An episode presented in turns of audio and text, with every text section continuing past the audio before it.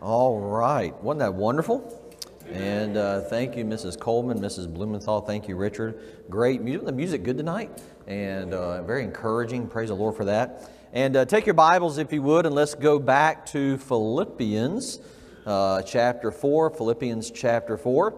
And um, Sunday nights are always uh, time to kind of put your, let your hair down and, and uh, a little more relaxed and uh, there's no lunch rush to get to. Uh, only thing left now is your peanut butter and jelly sandwich before bed tonight, and uh, you've got plenty of time for that. And um, so we're going to go into tonight and finish up uh, rejoicing uh, no matter what. And tonight we talked about this morning looking at the theology of rejoicing, and tonight we're going to look at the practice of rejoicing, the practice of rejoicing. And uh, just wanted to just uh, refresh your, your minds a little bit before we jump into it. And uh, if you remember that from this morning, uh, my sermon in a sentence is what I do in my messages, kind of a, a summary of where we're going. Uh, we said that God's design for your life and my life is not to make life about pursuing happiness. That's not to be our pursuit, but to possess and practice joy. And uh, so this morning we saw the, the possessing of joy, that you cannot rejoice until you possess joy. And uh, we looked at that. And so tonight uh, I want to go into the second half of that, which is the practice of it. And uh, what, is, what do we do when we practice uh, rejoicing? So look back at Philippians, if you would. And, um, and tonight we're going to look at practice the outward expression. Practice the outward expression. So we'll go back and we'll read just verse 4 for tonight. Rejoice in the Lord always, and again I say, rejoice. Would you read that with me out loud? Let's try it together. You ready? Begin. Rejoice in the Lord always, and again I say, rejoice. And uh, that is, we talked about this morning, that is an action. It's a present, active, imperative. It's just not a suggestion that Paul's giving, but it's a command. It's, it's, uh, it's an attention getter. It's, hey, you need to rejoice. And, and this is something you need to be doing in your life, a practice in your life. And so, if, uh, if you were to go back and look, and, and, and this, will, this will really help you as you read through Paul's writings. If you go back to Galatians, which has six chapters, if you go to Ephesians, has six chapters, or five chapters of Galatians, six chapters in Ephesians, four chapters in Philippians, four chapters in Colossians, there's something you find that is consistent in Paul's writing. The first half of every book that Paul writes is a theology. This is, this is the, the, the foundation of what is you're, you're to believe. And then the second half of every book is the practice. How do I put into practice what he just said I need to have a theological understanding of? And so, chapter 4 of Philippians is, is that everything's about practice. And so, just real quickly, go back up and I'll, I'll show you real quick. He tells them in verse number 1 uh, he's praising them, and, and then he tells them in verse 2 and 3 that they need to, to work with these ladies. And then verse 4, they need to rejoice. Verse 5, let your moderation be known. That word moderation simply means your, your patience, your, uh, your, your kindness, your generosity. Let it be known to all men. That's a practice. Uh, verse 6 be careful for nothing. In other words, don't let your life be ran by anxiety, but pray. Verse 7 so that the peace of God can uh, pass understanding will keep your hearts and mind. Verse 8 whatever things, he lists that, that whatever things passage, and he tells us in verse number 9 think on these things. See, these are practices that we are to have daily in our Christian life. See, rejoicing is not a Sunday thing. Do you see that? Rejoicing is not something I do on Sunday when I come in and we, the, the uh, you know, Brother Richard gets up here and the choir gets up here and the, the singers get up here and, oh, now we're to rejoice. No, rejoicing is a Monday through Sunday thing. It's something that I'm to be practicing in my Christian life. Now, here's the problem, church. And it's a problem that I think is a, is a big problem for all of us. What does that look like? What does rejoicing actually look like? Is it raising my hands in church? Is it saying amen? Is it, is it saying praise the Lord? Is it, uh, uh, is it following Brother Blumenthal and speaking in Hebrew? what, is, what does rejoicing practically look like? And here's the amazing thing that God did He didn't tell us. Now, I'm going to show you some examples of rejoicing, this word, but there's no, this is what it looks like for everybody. Meaning this, this is what I take from that it's individualistic. Meaning it, it has a lot to do with your makeup, your personality, who you are. Uh, there's some of you in here today, even if I even asked you to raise your hand, you wouldn't do it. This is about as how high you'll get. You know, others of you, if I said raise your hand, you're a two-hander. You're both going up. All right? Brother Blumenthal adds an amen to his two-handers, okay? I mean, so everybody is different. And so here, here's what Paul is wanting us to understand. Your practice of rejoicing is between you and God. It's not for everybody else to see. It's not to look like everybody else's. And we're not to be judging our rejoicing against one another's. Paul said to Corinthians, it's not wise to compare ourselves with ourselves. So I'm not tonight giving you this is what it should look like, and then Sunday when pastors get back, when pastor comes back from Las Vegas, you're going to start doing something. He's going to pass out up here, thinking, "What happened to my church?" Okay, we're not doing that tonight. What I am wanting to to show you tonight is that whatever rejoicing looks like for you, do it.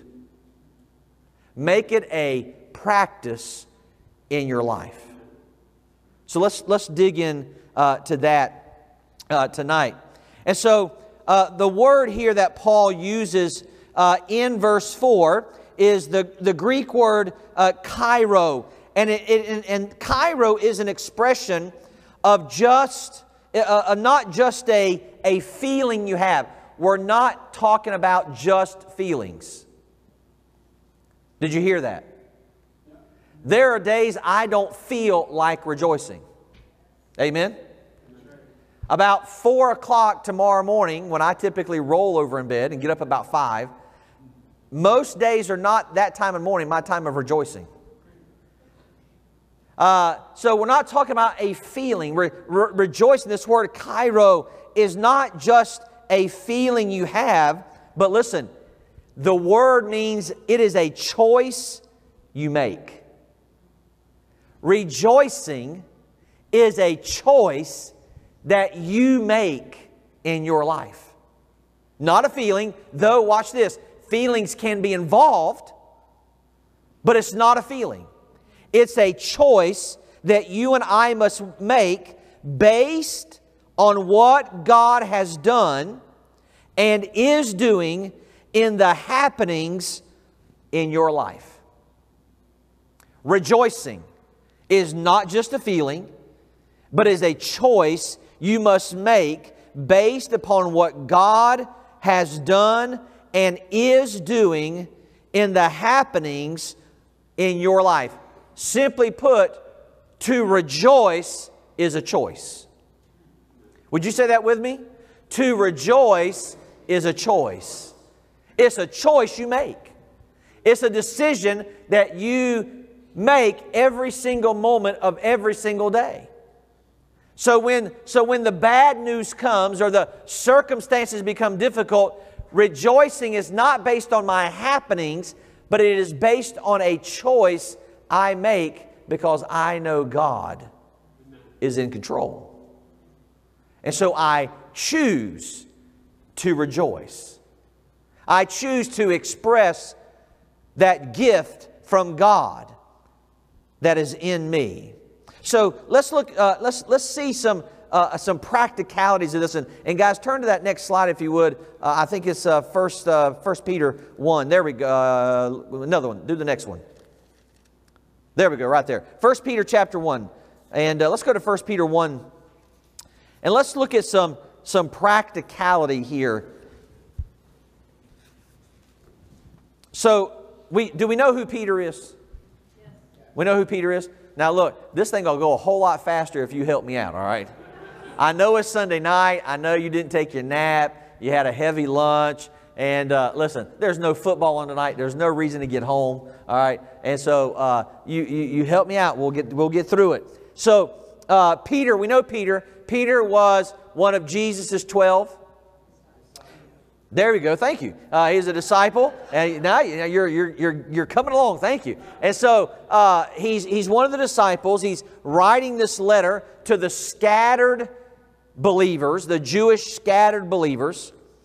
And, and look at verse 6,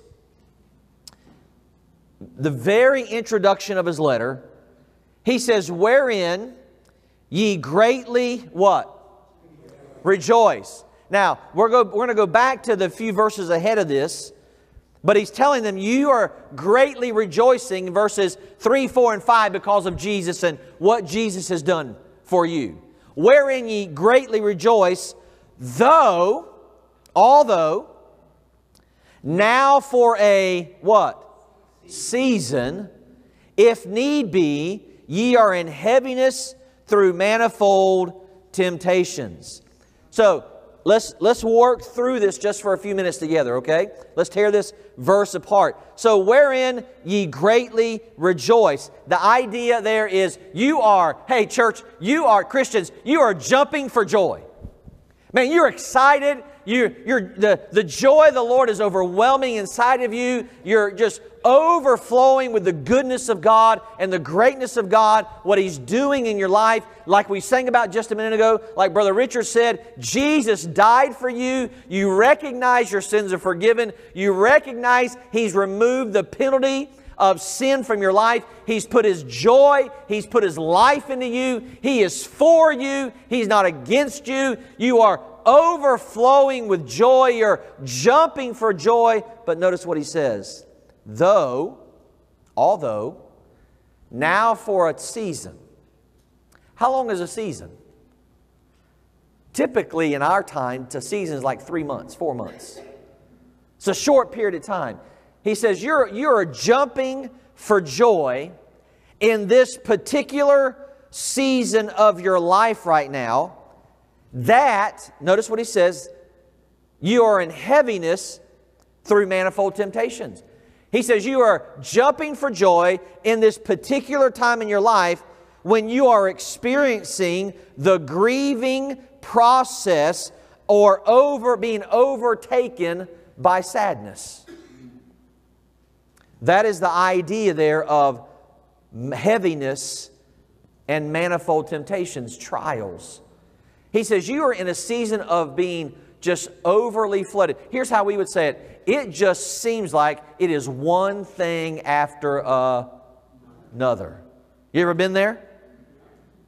I mean, the kid gets sick, the car breaks down, the hot water heater blows up. And it just feels like it's one thing after another, after another, after another. And he says, Listen, you are in that season in your life right now. I, I, you know it, I know it. And still, you are jumping for joy.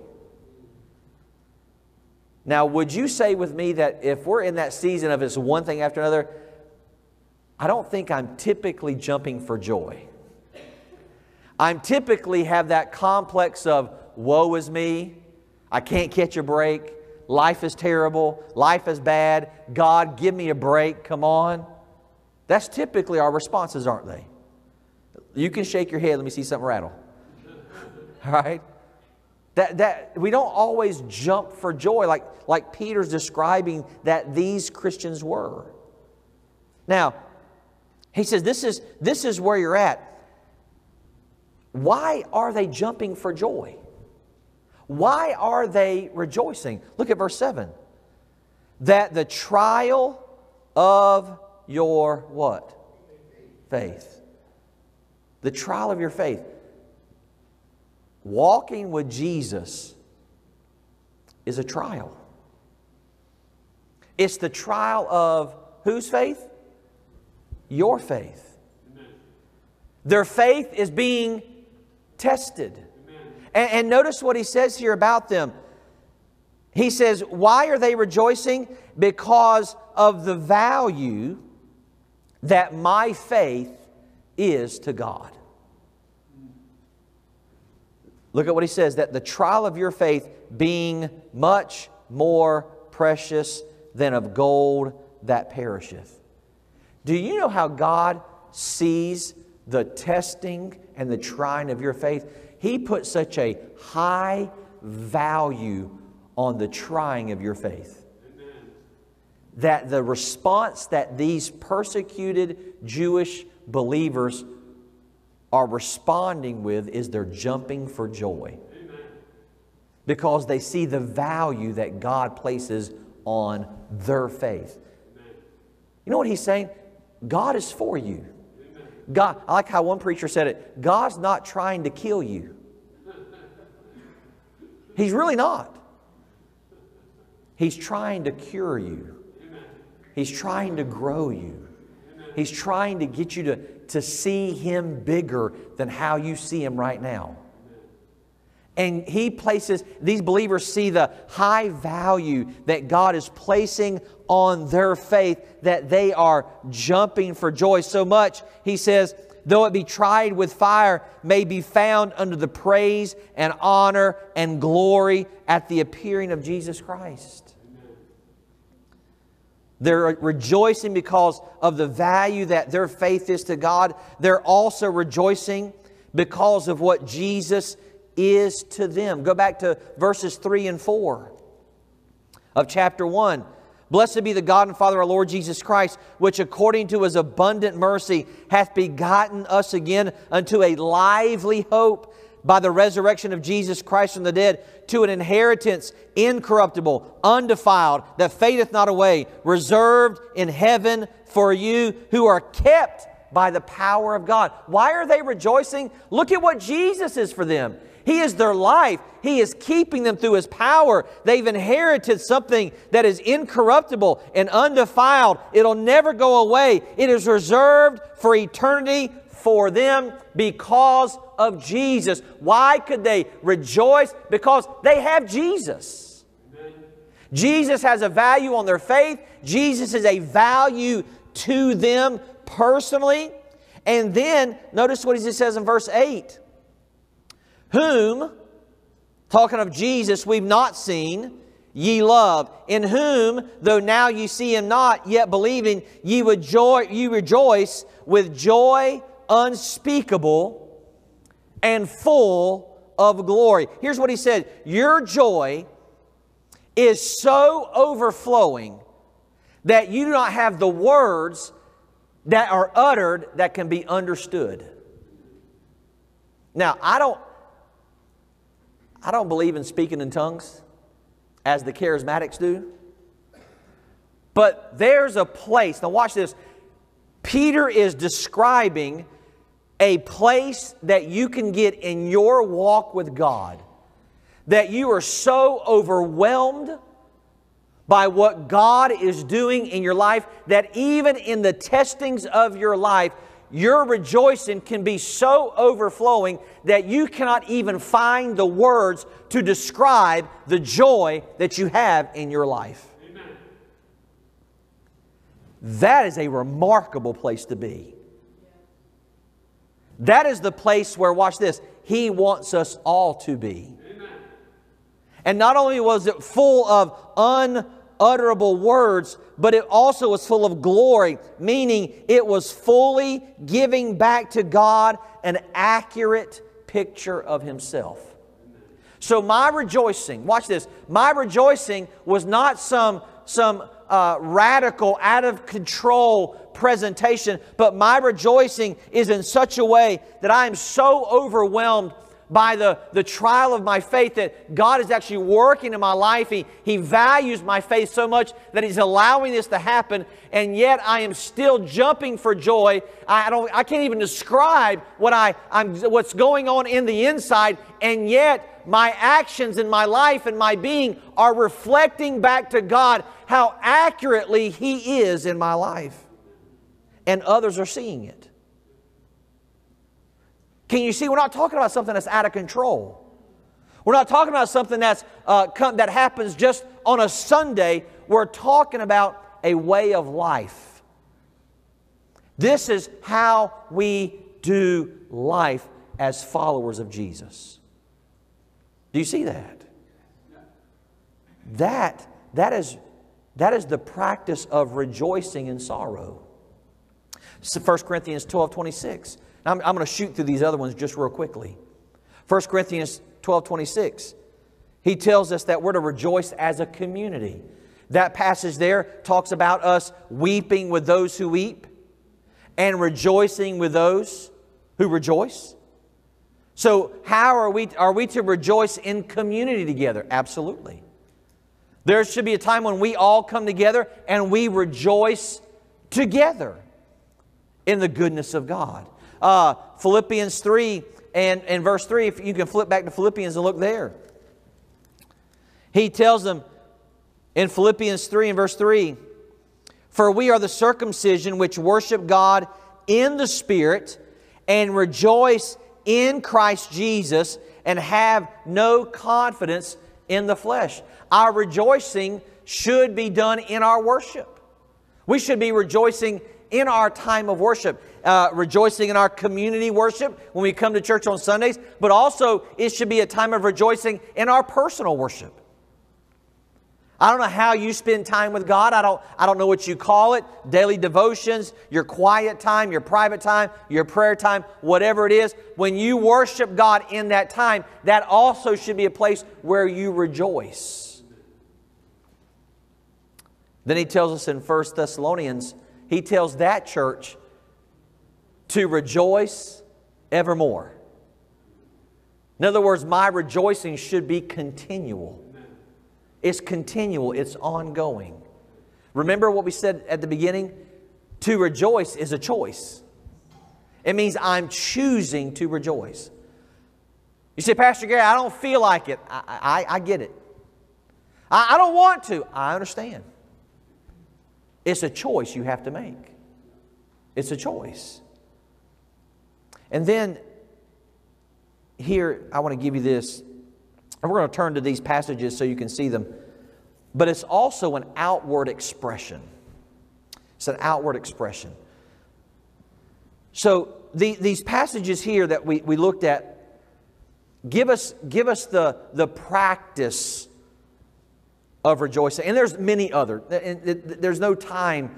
We don't have time in one night to exhaust all the Bible talks about the practice of it. We're to practice it in sorrow, in community, in worship, to be continually done in our in everyday walk in life.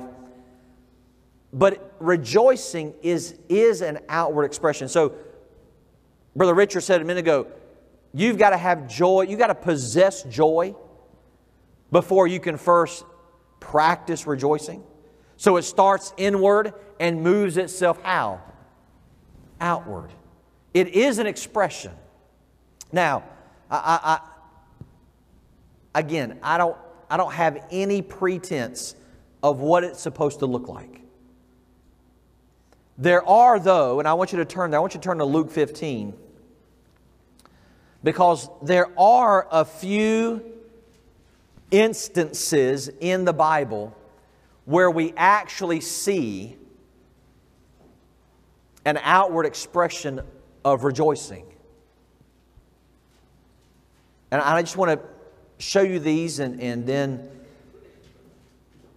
we'll call it a night. Now, the first one, we're actually going to begin at the end of Luke 15. And uh, the, these passages in Luke 15 are familiar to all of us. We, we know them as the, the lost sheep, the lost coin, and the prodigal son.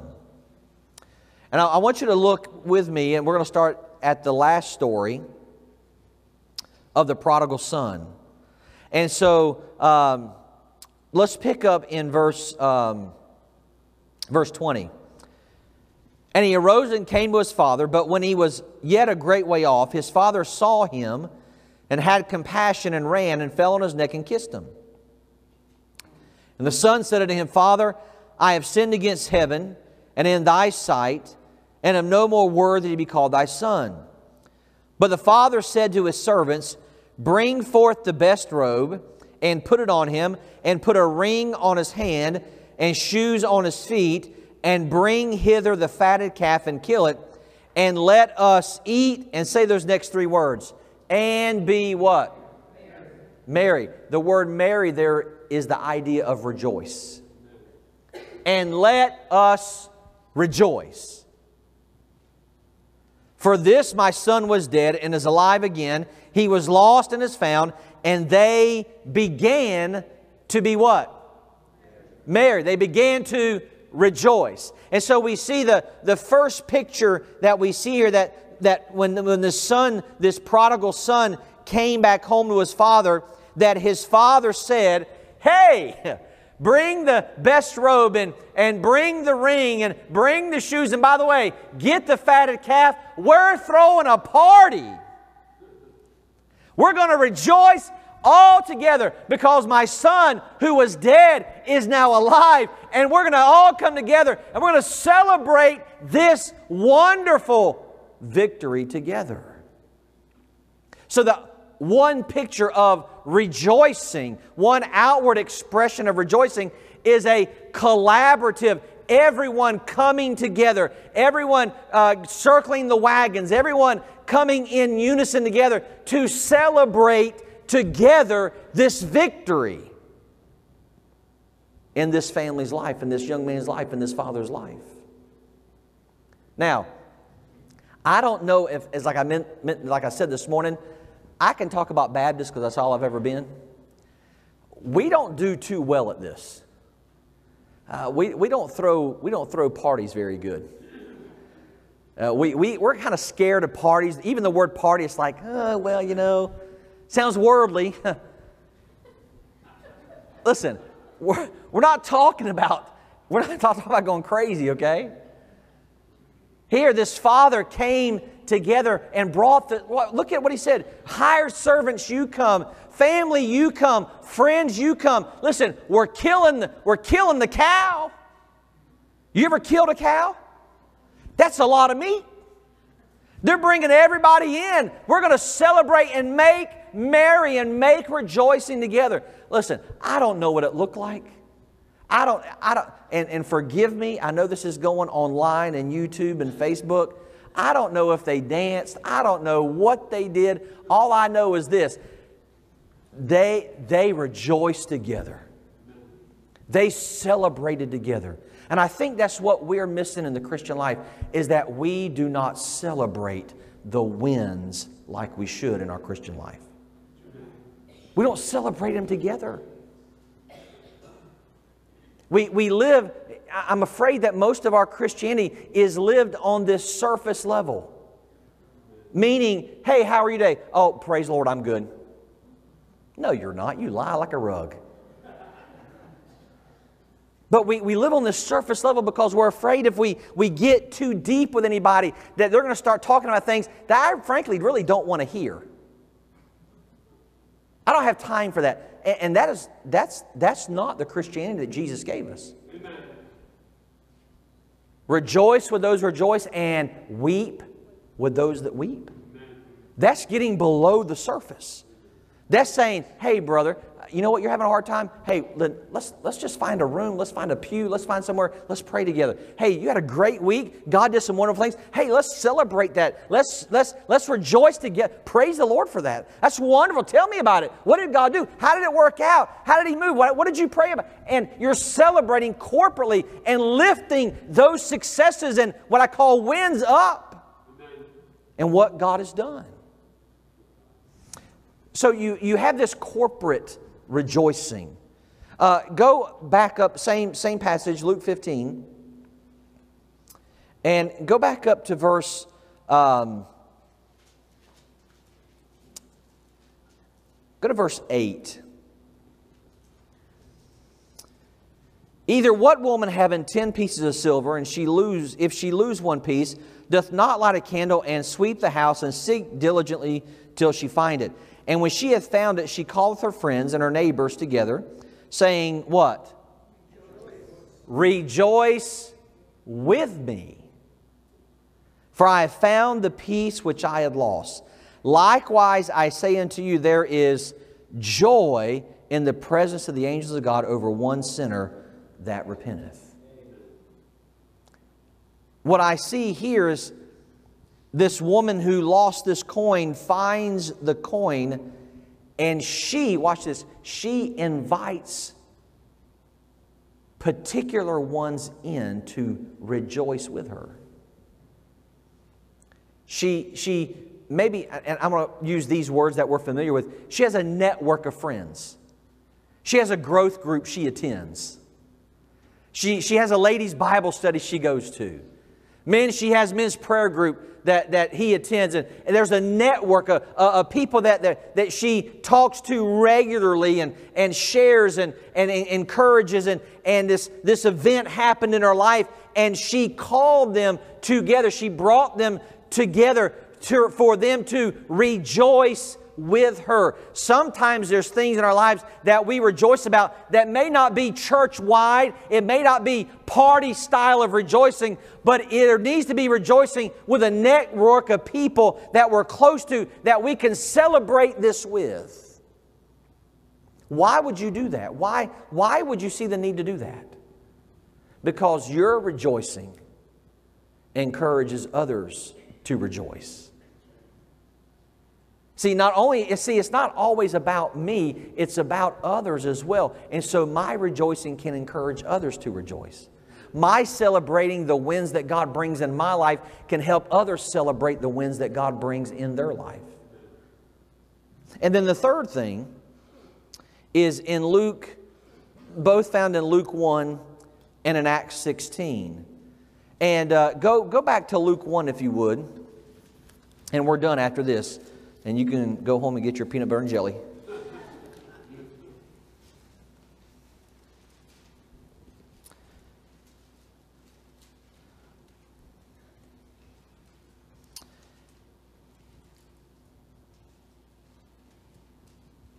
And in Luke 1, we, we see in verses 26 through 38 that the angel comes to Mary and reveals to Mary that she's highly favored and she's going to bring forth a son. And they'll call his name Jesus. And verse 32, he'll be great and shall be called the Son of the Highest. And of course, she asks the question, How, how is this possible? And, and the angel tells her, and, and then look at verse 38. And Mary said, Behold, the handmaid of the Lord, be it unto me according to thy word. And the angel departed.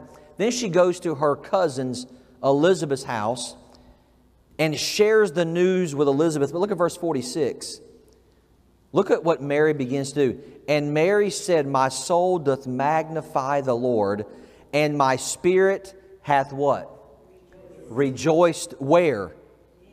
In God my Savior. Who was, who was Mary rejoicing to? She was rejoicing to God. Sometimes our rejoicing is personal between me and God. See, there are some things that are just between me and God. Now, I went backwards on purpose because we can find it real easy to be where Mary is and keep it close. But rejoicing is, is an outward expression corporately, it's an outward expression with a close network of friends. And rejoicing is also something personal between you and God. But know this, church rejoicing is always, always an outward expression. It is meant to be expressed either personally with God, in a group of friends, or corporately with a group of people. In Acts chapter 16, we see the same thing when the jailer Remember him we talked about this morning, Philippian jailer? What did he do? He, the Bible says, he rejoiced. He rejoiced. See, rejoicing is to be expressed. The mode, the mode of our outward expression is not as important as the possession of joy. And so, my question to you, again, as I mentioned this morning, is the same question tonight. What is it that is distracting you from the reality of joy in your life? What is it that is distracting you from the reality of joy in your life? And here I want to give you a second follow up to think about this week. What is inhibiting me from, from expressing joy? What is inhibiting me? What is keeping me from rejoicing outwardly? What is, what's holding you back? Embarrassment, shame, uncomfortableness. It, it's funny. It's funny how uncomfortable we are as Christians, you know? Th- things that make us so uncomfortable. We're, we're reserved or, or we're, we're uncertain or we're shy. And, and uh, listen, I, it's. How many of you, and don't raise your hand, just, just I want to see you smile when I say this, okay? How many of you sing in the shower? I see some smiles already. How many of you sing in the car with the radio going? Do you know, you know why you feel free to do that? Because no one else is there. I feel free to do that because no one is there, so no one's going to tell me how bad I sound. No one's going to make fun of me. No one's going to care if I'm off tune. No one's going to, no one's going to say anything how those weren't the right words. And, and so we just kind of feel free and we just let it loose because you know what? No one's there and no one's going to judge me. And so we feel free. Do you know, church? Here, here's what the psalmist said. We said this morning, Psalm 16. In the presence of God is fullness of joy. Do you know if you have the Spirit of God, who the Son sets free? He, he told the Galatian church over and over again where the Spirit of the Lord is, there is liberty, there's freedom. And what Paul is expressing here is listen, you need to live, you need to operate within the Christian life as if you are singing in the shower by yourself like you're singing in the car when no one's there. You need to live your Christian life outwardly that way. Well, what will people think? What do they think anyway? It doesn't matter what they think. Well, they're going to laugh at me. They're going to make fun of me. They're going to do that anyway. It doesn't matter. What matters is, is I'm living out the gospel. Rejoicing is living out the gospel. I'm expressing the goodness of God no matter the circumstances. I'll give you this one story and I'm done. I was uh, working, and I told this story many times, but I was working in a mobile home plant. Mobile home, you might know, you know what a mobile home is? Double wide, single wide mobile home. I, I, I grew up in a, in a trailer. I, I grew up in a mobile home all my life and uh, you know we were we would be called trailer trash back in those days you know. And uh, that's what we did. We grew up in trailers and mobile homes and and uh, and I was working in a, in a time in my life and uh, between ministries I got a job at a mobile home manufacturing plant in Lake City Florida. And I remember going into this place and honestly I told my wife this many times walking on that property you could feel the demonic oppression. These are some of the most wicked people I've ever met in one place. I mean, wicked. I mean, the girls made me blush. It was that bad. And this one man that was working in my area, um, my job when I first started was I had to load up these bathroom cabinets and push them to the mobile home and then stick them into the right trailer, and then the guy would come behind me and install them. And so one day uh, I was pushing my cart, and this, this older gentleman, probably in his, maybe his, at the time, 50s, late 50s, early 60s, he says, Why don't you get mad when they talk to you that way? And this guy had just cursed me out and, and yelling at me. And he says, Why don't you get mad and cuss at him back? I said, Because I don't cuss. What do you mean you don't cuss? I said, I'm a believer in Jesus Christ and I don't cuss. And I just kind of went on my way. Well, the bell rang. It was lunchtime, and we ate in our areas where we, where we built the cabinets. And I was sitting there eating my lunch, and he come up to the table and says, What do you mean you're a believer in Jesus Christ? and I got to share the gospel with him. You see, the, the way we live our lives outwardly is an expression of the gospel.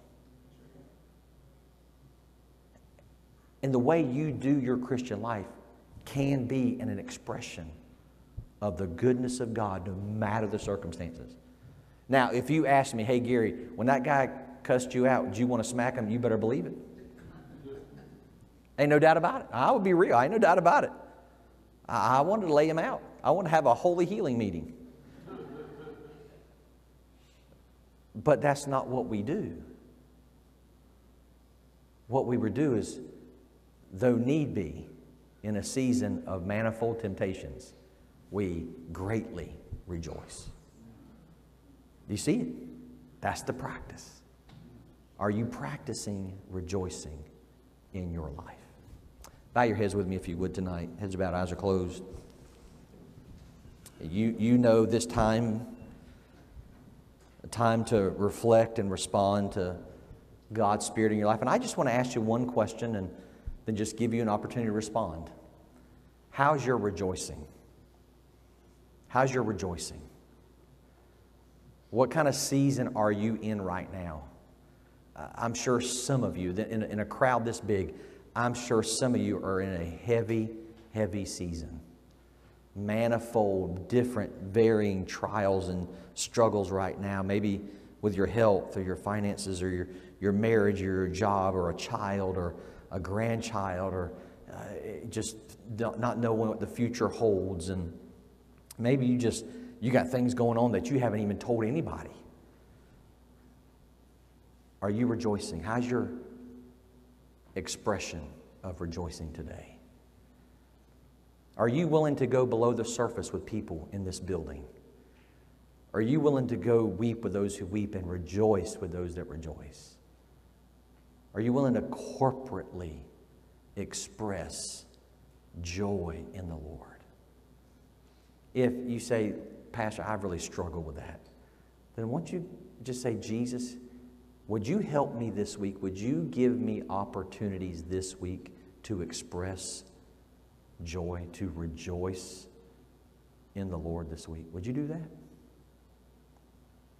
Father, thank you for this time. Thank you for the time to be in your word. Thank you for this opportunity to share with Open Bible. I always love preaching to them and teaching them. The Lord is so receptive and they, they listen well, they, they respond well. And Lord, we're we have one more time tonight to, to respond. And, and Lord, I just pray that whatever you're doing in the hearts of your people, that from this Sunday moving forward, that we would strive, that we would uh, see the, the necessity to be a people that is a rejoicing people, that is expressing the joy, that overflowing joy that you put inside all of us.